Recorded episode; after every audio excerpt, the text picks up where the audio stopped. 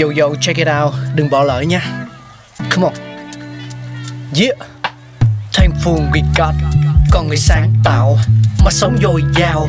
Tình tuổi trời sao vương cao là tích tắp. Phát minh đầy ắp xây đắp tương lai. Có một không hai nhưng liệu có ai còn nhớ dùng? Xin được gửi lòng biết ơn vô hạn đến những con người không ngừng sáng tạo, mang đến những phát minh mới thay đổi cuộc sống. Thankful we got.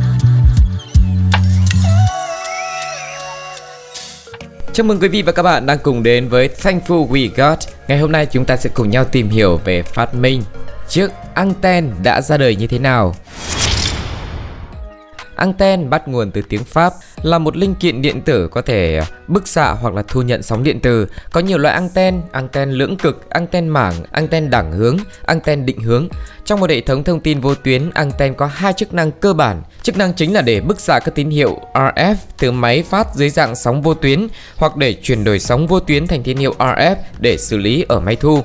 Chức năng khác của anten là để hướng năng lượng bức xạ theo một hay là nhiều hướng mong muốn hoặc cảm nhận tín hiệu thu từ một hay nhiều hướng mong muốn, còn các hướng còn lại thường bị khóa lại. Sự phát triển của anten có liên quan mật thiết đến sự phát triển của công nghệ vô tuyến. Tất cả các loại anten được thiết kế để đáp ứng các yêu cầu thực tế đưa ra tại thời điểm đó. Cặp anten đầu tiên được thiết kế bởi H.R. Hertz của Đức vào năm 1887 để xác minh lý thuyết về sự tồn tại của sóng điện tử do J.C. Maxwell của Anh đưa ra. Anten phát là hai quả cầu gần nhau. Sóng điện từ được tạo ra bởi sự phóng tia lửa giữa hai quả cầu, anten vòng để nhận anten.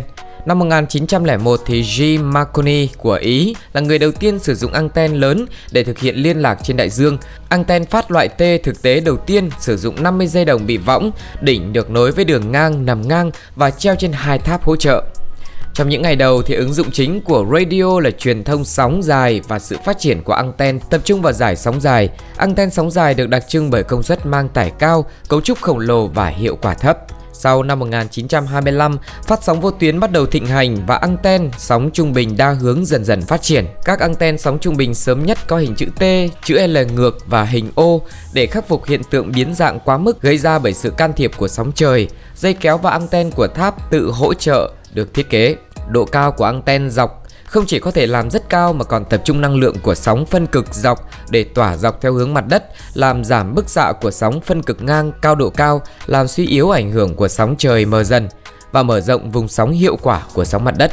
Khoảng năm 1925, người ta phát hiện ra rằng giao tiếp đường dài sóng ngắn có thể được thực hiện bằng phản xạ tầng điện ly và công suất cần thiết có thể giảm đi rất nhiều. Do đó anten sóng ngắn định hướng phát triển nhanh chóng.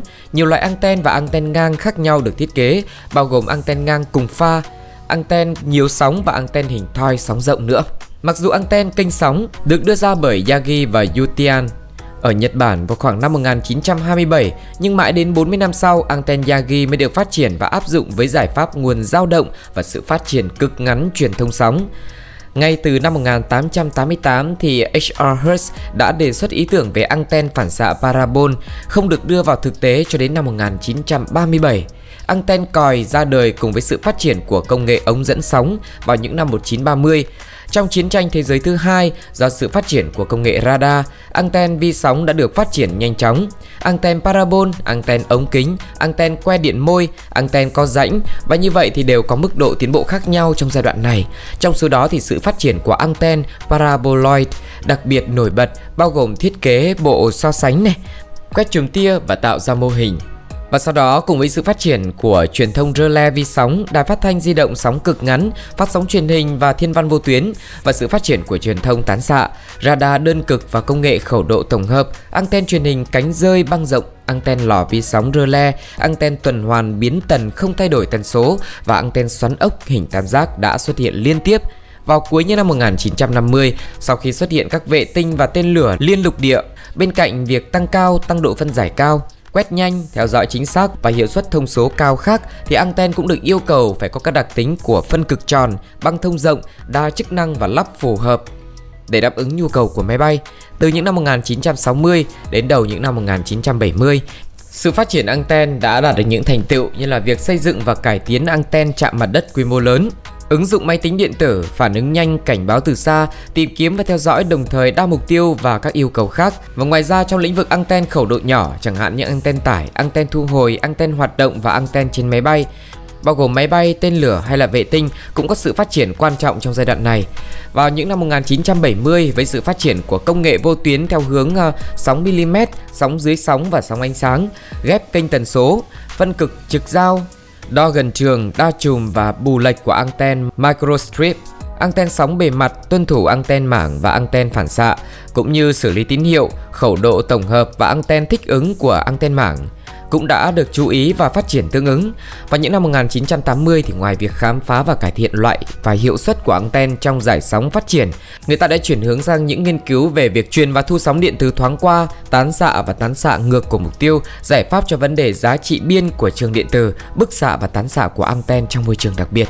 Ngày hôm nay có thể nói là chúng ta đã nghe rất là nhiều những cái từ mới đúng không ạ? Mặc dù nó không mới chút nào cả, nhưng bởi vì đây là một cái chuyên môn nên là tu cô nghĩ là nó cũng khá là khó nếu như mà chúng ta không có cái sự quan tâm trước đó hay là tìm hiểu nó từ trước rồi. Tuy nhiên hy vọng là mọi người cũng có được một vài những cái thông tin thú vị về sự ra đời và phát triển của anten, um, những hình ảnh rất là dễ thương ngày xưa. Ở nhà một người trên mái nhà chỉnh anten một người ở dưới thì cứ đập đập đập đập cái tivi để tìm mãi mà không thấy sóng đâu mà để xem chương trình cả. Và nếu mà mọi người có bất cứ một cái kỷ niệm hay một thông tin nào thú vị hữu ích về sự phát triển của anten hãy chia sẻ cùng với chúng tôi nhé. Còn bây giờ thì xin chào và hẹn gặp lại. Bye bye. Bạn đang